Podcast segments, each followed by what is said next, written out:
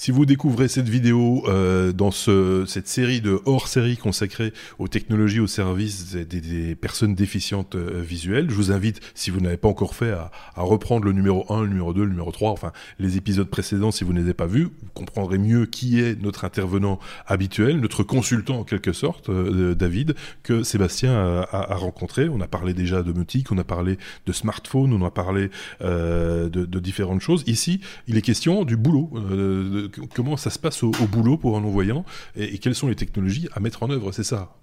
C'est ça. Et donc euh, ici, votre correspondant toujours en direct de Paris, comme on le voit, avec euh, cette magnifique photo de l'Arc de Triomphe. euh... et donc oui, le boulot, hein, c'est quelque chose quand même qui est hyper oui. important pour pour la vie active. C'est comment on peut adapter le poste de travail, comment le poste de travail peut s'adapter aux non-voyants, mais aussi comment le non-voyant ou le malvoyant peut s'adapter à, son boulot et, et, quels sont les moyens technologiques qui ont été développés. Et c'est voilà, c'est un sujet qui était euh, passionnant et très important pour euh, aussi à développer avec David. David, merci de nous euh, recevoir pour encore un numéro euh, spécial sur euh, comment la technologie peut aider les malvoyants ou les non-voyants. Euh, et donc ici, on va parler un petit peu de plus emploi hein, aujourd'hui. Et donc, euh, comment est-ce que c'est un peu plus ta spécialité ouais. euh, Comment est-ce que on aide typiquement donc un, un, malvoyant ou un non-voyant à remplir son emploi dans une société? Comment est-ce que quels sont les outils dont on dispose? -hmm. C'est compliqué. Il y a plein, plein, plein, plein de choses. Hein. Le sujet est très, très vaste. Euh, je dirais que à la base, il y a déjà l'identification du besoin, je dirais. C'est-à-dire que le, la problématique, c'est que en entreprise, souvent, euh, l'employeur et l'employé potentiel ou employé en place euh, ont des fois du mal un peu à identifier déjà le besoin, en fait. Donc le, le point de départ, c'est déjà là, c'est-à-dire se dire, euh, voilà, quels sont les besoins, qu'est-ce que l'usager aura à faire comme travail, identifier donc euh, le, périmètre, savoir bah, est-ce que euh, la personne va devoir se déplacer, est-ce que la personne va utiliser plusieurs applicatifs, est-ce que la source des informations seront des feuilles de papier ou pas, est-ce que la personne arrive encore à lire ou non, est-ce que la personne est en cécité, malvoyante, etc. En fonction de différents critères, on va dire, et différentes demandes et besoins, on va éventuellement proposer bah, soit du matériel de compensation, donc ça va être euh, bah, soit la mise en place de logiciels de revue d'écran, ça peut être euh, donc du JAWS, du NVDA, du ZoomText, euh, ce genre de choses, des logiciels grossissants ou de synthèse vocale, on va dire de revue d'écran, et avec associé à des périphériques externes type bah, des afficheurs braille si nécessaire, de bloc-notes, ou éventuellement pour les malvoyants bah, des loupes électroniques, des agrandisseurs, des dispositifs de loupe en fait, de, de, de ou de grossissant.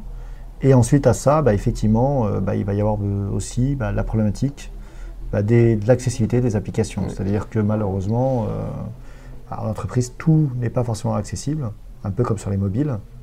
Et donc effectivement, euh, parfois on, on, y accède de base avec des fois plein de manip. Et des fois, il faut faire des scripts pour pouvoir euh, réussir euh, à avoir accès aux différentes informations de l'écran. Et donc on va simplifier et faire du, un développement spécifique pour pouvoir rendre accessible l'interface métier à des personnes, euh, par exemple, en cécité. Donc, ça, donc, oh, mais aujourd'hui, ça, ça, reste un défi parce que euh, on va pouvoir aider un employé à répondre à quelques tâches spécifiques qui ont été définies, alors que dans l'entreprise, on a plus tendance à partir vers des emplois qui sont plus polyvalents. Ah bah aujourd'hui, de toute façon, c'est une des problématiques, effectivement, c'est que Aujourd'hui, on ne demande plus des gens à ce qu'ils soient juste secrétaires ou qu'ils soient juste, euh, je sais pas, dans telle ou telle tâche. Aujourd'hui, effectivement, on demande euh, aux gens d'être très polyvalents. Et effectivement, une des difficultés, en tout cas des gens en cécité, c'est que c'est quand même très difficile de rendre accessibles toutes les applications métiers qui existent sur le marché. Euh, ça évolue très vite, tout évolue, l'informatique ça évolue très très vite. Et donc c'est un challenge de pouvoir... Et d'ailleurs c'est peut-être une des raisons et un des freins qui fait qu'aujourd'hui, effectivement, euh, en tout cas, moi je trouve que les personnes handicapées visuelles en cécité en entreprise, aujourd'hui, euh, ben, il y en a de moins en moins, très clairement. Ok, mais ça c'est global ou c'est juste un phénomène euh, français ou... Moi je ne connais pas les autres pays. Alors je dirais qu'en France en tout cas, c'est le cas. C'est-à-dire qu'aujourd'hui, bah, en fait depuis la loi de 2005, qui était une loi favorable pour un bon nombre de sujets, mais pas pour tous, en tout cas pas pour l'emploi, aujourd'hui effectivement, ils ont, pour simplifier les choses, ils ont voulu simplifier le fait qu'un handicapé, il n'y a plus de niveau d'handicap, c'est-à-dire qu'une personne qui est ce que j'appelle moi en cécité ou euh, on va dire euh, plus handicap plus important, comme en fauteuil, sourd, etc. Il y a, les, il y a d'autres handicaps, hein, bien sûr. Mais effectivement, on est comptabilisé pour le handicap en France comme quelqu'un qui a des handicaps plus légers, quelqu'un qui a mal au dos, quelqu'un qui est juste euh, euh, qui est un petit peu malvoyant suite à l'âge, ce genre de choses. Et donc forcément, les entreprises vont plus favoriser des handicaps légers euh, ou faire reconnaître euh, des petits handicaps liés à l'âge que de vouloir embaucher des personnes handicapées en cécité, etc. Parce que bah, on se pose pas, il n'y a pas beaucoup de choses à rendre accessible. Quelqu'un qui est malvoyant, qui va encore bien, bah, voilà, on lui met à limite une loupe, on lui met un logiciel de grossissement et puis le problème est réglé. Par contre, des gens qui sont par exemple en cécité ou quelqu'un euh, euh, sourd par exemple, etc., qui demandent un peu plus d'aménagement, bah, effectivement, les employeurs ne vont pas se casser la tête. Euh, il n'y a pas cette volonté, cette démarche au niveau, que ce soit d'ailleurs dans le public ou, dans le privé d'ailleurs. Oui, et donc, parce qu'en dehors des logiciels, si on prend tout le matériel qui est spécifique pour, c'est un certain budget qui, Ça coûte très, cher. on va dire que le matériel, le problème, c'est que c'est pas fait sur des chaînes de production où il y a des milliards de pièces qui sortent on est quand même tout le temps sur des petites fabrications en fait hein, au niveau des produits. Et donc forcément les coûts de ces produits sont quand même très importants. C'est voilà, la Fisher Braille, euh, dire les moins chers c'est 800 euros et ça monte jusqu'à 13 000 euros. Qu'est-ce qui justifie une différence entre un Fisher euh, bah, C'est le pays où il est fabriqué. Un produit fait en, Inde, euh, en Chine, sera vendu moins cher qu'un produit qui est fait en Allemagne par exemple. après il y a la taille un produit qui va faire 16 euh, caractères, donc 16 lettres braille sur le produit, et un qui fera 80. Ah, du coup, il y a le coût de ces cellules qui est incompressible, qui coûte assez cher. Et en fonction du fabricant, c'est plus ou moins cher. Parce que en fait, les cellules sont designées par fabricant. Et donc, forcément, si on fabrique, euh, je sais pas, 100 ou 200 cellules pour un fabricant, puis après 200 différentes pour un autre, et ainsi de suite, on est quand même sur des échelles euh, en faibles au niveau fabrication. Euh, une autre question, toujours sur le côté professionnel, sur un, domaine qui, euh, qui, qui m'est cher pour ceux qui connaissent le, qui suivent le podcast depuis de, longues années, c'est le logiciel libre. Et euh, logiciel libre, est-ce que ça a des intérêts pour vous? Est-ce que vous travaillez avec des logiciels libres? Et est-ce mhm. que vous y participez d'une certaine manière? Alors, moi je trouve que c'est important le, libre. le logiciel libre, franchement, bah, on voit déjà des trucs connus hein, comme LibreOffice, etc. Euh, on, participe. Hein, moi, je suis assez favorable pour le, logiciel libre. Nous, on utilise, moi, j'utilise quand même beaucoup NVDA, qui est donc le concurrent de JAWS, qui était payant et qui est toujours payant d'ailleurs, qui est une solution euh, non open source. Et on fait partie, effectivement, on est, euh, je crois, on est septième contributeur du projet au niveau international. Du projet NVDA. NVDA, pour ceux qui ne connaissent pas, c'est... NVDA, alors c'est Non-Visual Desktop Access, donc c'est une revue d'écran en fait. C'est ce qui permet une personne en cécité, d'avoir en, audio euh, et en braille, et ou en braille, parce que le, minimum c'est l'audio. Tout ce qui est fait, tout ce qui s'écrit à l'ordinateur est dit vocalement par la synthèse vocale, et lu par la synthèse vocale. Tout ce qui est frappé au clavier est lu par la synthèse vocale. Et aussi, quand on bouge la souris sur les icônes, ça peut aussi lire ce qu'il y a sous le pointeur de la souris. Donc pour quelqu'un qui ne peut plus bouger sa souris parce qu'il ne voit plus là où on bouge la souris, ça n'a aucun intérêt. Mais pour quelqu'un qui est malvoyant, par exemple, effectivement, qui a besoin d'un petit peu de support vocal pour savoir il pose sa souris, ça peut l'aider. Donc NVDA, voilà, c'est une revue d'écran qui donc, contrairement à, des logiciels de dictée vocale où on dicte du texte, là c'est l'inverse. Le problème c'est pas de taper sur un clavier, le problème c'est d'avoir le retour d'information, savoir qu'est-ce qui se passe à l'écran. Euh, mais tu, on, en a parlé d'un autre logiciel en, l'occurrence, si tu, tu, tu, as Odoo qui est un... Ah oui, alors ça c'est autre chose, oui. oui. Ça, c'est une application métier. Alors ça, c'est... Euh, en fait, effectivement, euh, dans le cas des, des applications métiers, par exemple, bon, nous, par exemple, typiquement, on travaillait sur Odoo, qui est donc une application qui permet de, gestion commerciale, qui va aussi bien de la, gestion de clients, de commandes, sites web, comptabilité et autres. Donc un logiciel belge d'ailleurs. effectivement, on a un de nos développeurs qui a travaillé dessus pendant presque deux ans, au moins 50% sur deux ans, à le rendre accessible. C'est-à-dire à faire en sorte que euh, les problèmes d'accessibilité du logiciel bah, soient corrigés et que nous, au clavier, on puisse tout faire dans l'application. Oui, typiquement, le genre de problème, c'est quand tu prends une liste déroulante, si tu changes la liste, qu'il se passe quelque chose avec la simple sélection, alors qu'en fait, tu, n'as pas encore le temps, toi, de lire ce qui s'est passé. C'est ça. En fait, les actions dynamiques, par exemple, euh, qui se font euh, sans qu'on ait rien demandé, voilà, il y a plein de petites choses comme ça qui, pour nous, sont un peu gênantes, quoi.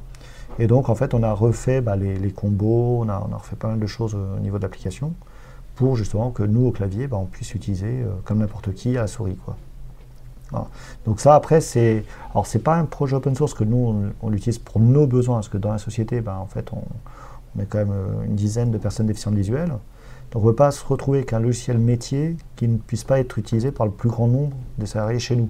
Donc, on a été contraint et obligé de rendre accessible euh, cette application pour qu'on puisse l'utiliser. Mhm. Et on l'a mis en 2020, depuis deux ans, on est dessus. En 2020, ça y est, on a démarré depuis 15 jours. Et je dirais que voilà, les gens ne l'ont pas encore complètement adopté à 100%, mais euh, voilà, c'est quand même plutôt bien débrouillé. Mais au moins vous aviez la possibilité de le faire parce que c'était euh, d'une manière, c'était ouvert. Et, quand, quand tu, voilà, ça fait déjà quelques années que tu fais, tu fais ton, ton, métier ici, et donc mhm. tu as visité énormément d'entreprises. Est-ce que euh, il y en a une ou deux à laquelle tu voudrais donner une palme d'or et l'autre à laquelle tu dis ok non ça c'est les, pires employeurs dans lesquels euh, je pourrais aller? Alors les pires, je pense pas qu'il y ait des pires parce que les pires c'est que. le pire c'est qu'ils en emploient pas. Bah ils en emploient donc voilà ils en emploient pas donc du coup on les connaît pas vu qu'ils emploient personne. Euh, je dirais aujourd'hui moi l'exemple que je vois quand même en tout cas nous on connaît pas toutes les sociétés de, de France mais on en connaît quand même pas mal et je dirais que nous celles qu'on suit comme depuis longtemps c'est Pôle Emploi qui a vraiment une, réelle volonté, malgré que ses budgets handicap baissent malheureusement, comme dans tous les budgets en France, euh, c'est le cas aussi pour les budgets euh, pour le matériel pour les handicapés, euh, effectivement, ils ont quand même toujours favorisé l'insertion des déficients visuels au sein de Pôle emploi et fait en sorte que les gens soient formés. Des gens qui étaient au standard, quand le standard est fermé, ils ont formé les gens à faire d'autres métiers, qui font d'ailleurs très bien aujourd'hui, avec être plus ou moins efficaces, mais en tout cas ils le font. Euh, et, ils ont mis les moyens pour rendre accessibles leurs, applications métiers, quand même depuis une dizaine d'années. Avant sur JAWS et maintenant sur NVDA d'ailleurs, qui est donc est open source. Euh, euh, et, vraiment, ils ont vraiment contribué vraiment beaucoup, très honnêtement. Et même là, sur NVDA, sur le projet sur lequel on travaille, on a fait un petit module qui s'appelle Web Access, qui permet de faire des scripts et rendre accessible rapidement un site web de façon vraiment très rapide, avec des actions, de la navigation, euh, simulée aussi. On peut carrément, euh, euh, je me mets sur une ligne d'une page web, je peux très bien dire, ben voilà, cette ligne-là, c'est un titre. donc ça mémorise que pour tel site, tel endroit, c'est un titre. Et dans ce cas-là, ça met les tags qui vont bien. Et donc nous, ensuite, on peut se déplacer par titre, par exemple, pour aller sur le titre en question. Donc toute cette partie-là, ce module-là a été, on va dire, on a été quand même énormément soutenu par Pôle Emploi et par la DINSIC, le, l'interministériel, donc c'est une, instance au niveau, euh, au niveau de la fonction publique qui, euh, qui euh, soutient des projets et qui va définir aussi les, les, logiciels qui vont être utilisés dans le ministère. Et donc on a été soutenu par ces deux entités pour faire ce module. Donc effectivement en France, effectivement, eux je dirais qu'ils ont vraiment participé beaucoup. Après il y en a d'autres, hein, mais... c'est celui auquel c'est le premier qui vient à l'esprit. Après il y en a d'autres à l'inversement, qui, on voit très clairement, qui font tout pour ne pas embaucher des déficients visuels. Il y a des, ministères où ils avaient par exemple 40 déficients visuels il y a à peine 10 ans. Aujourd'hui, ils en ont 20, voire 15. Et, alors, tu, le disais en filigrane, hein, et ce sera ici ma, dernière question sur ce numéro, et donc c'est euh, certains, certains métiers, certains anciens métiers, si on peut dire, hein, comme euh, secrétariat, téléphoniste, ou etc., étaient typiquement utilisés par des déficients visuels et ont été remplacés par la technologie. Donc, d'une certaine manière, ici, dans le, dans, le, dans le professionnel, la technologie vous prend votre job, ou on a pris une partie bah, Aujourd'hui, euh, bah, effectivement, par exemple, les standards, aujourd'hui, parce qu'à une époque, les déficients visuels, effectivement, c'était standardistes. C'était ah, Canner Payer, c'était Kiné. Donc Kiné, c'est toujours vrai d'ailleurs. La technologie n'a pas remplacé les ah, kinés Voilà. non, ça non. Ça, non, pas encore. c'était aussi bah, accordeur, hein, accordeur de piano, ce genre de choses. Donc c'était les plus connus, on va dire. Bah, effectivement, les standards, il n'y en a plus etc. Et c'est vrai qu'aujourd'hui, euh, bah, la techno c'est bien, sauf que les gens, en fait, il y a toute une partie de, la population qui sont plus difficilement employables, parce qu'il y a plein de métiers en fait qui ne sont plus dédiés aux déficients visuels. Et donc, résultat des courses, il bah, faut réussir à retrouver des nouveaux euh, liés à cette techno, de trouver des, nouveaux jobs qui permettent d'employer un peu plus de déficients visuels dans des canaux spécifiques. Euh, liées, euh, je sais par exemple, à la musique. Ou, mais pour l'instant, effectivement, c'est une problématique, c'est qu'aujourd'hui, les gens, bah. Les gens qui ont des diplômes, qui font des, masters ou qui, ont des, bagages conséquents, trouvent plus facilement du travail aujourd'hui. Par contre, tous les gens qui sont sur des niveaux bac professionnels et autres, sur des, métiers plus. Des formations plus faibles, ont beaucoup plus de mal à trouver du travail aujourd'hui très clairement. On aurait pu s'arrêter là. On aurait pu, euh, parce qu'on a déjà appris plein de choses avec euh, avec David, mais on, avait envie d'aller un petit peu plus loin. Hein. Euh, Sébastien, il faut, être clair. dans le prochain épisode, il sera question du futur. comment est-ce que David, là c'est un avis personnel qui lui est propre, comment David voit le, le, futur technologique pour pour les personnes déficientes visuelles. C'est de ça dont il s'agira. Hein, c'est ça. Comment il le voit et ou comment il l'aurait aimé le voir. Voilà. Enfin, sans, sans mauvais jeu de mots. Prochain rendez-vous donc avec David et Sébastien, évidemment.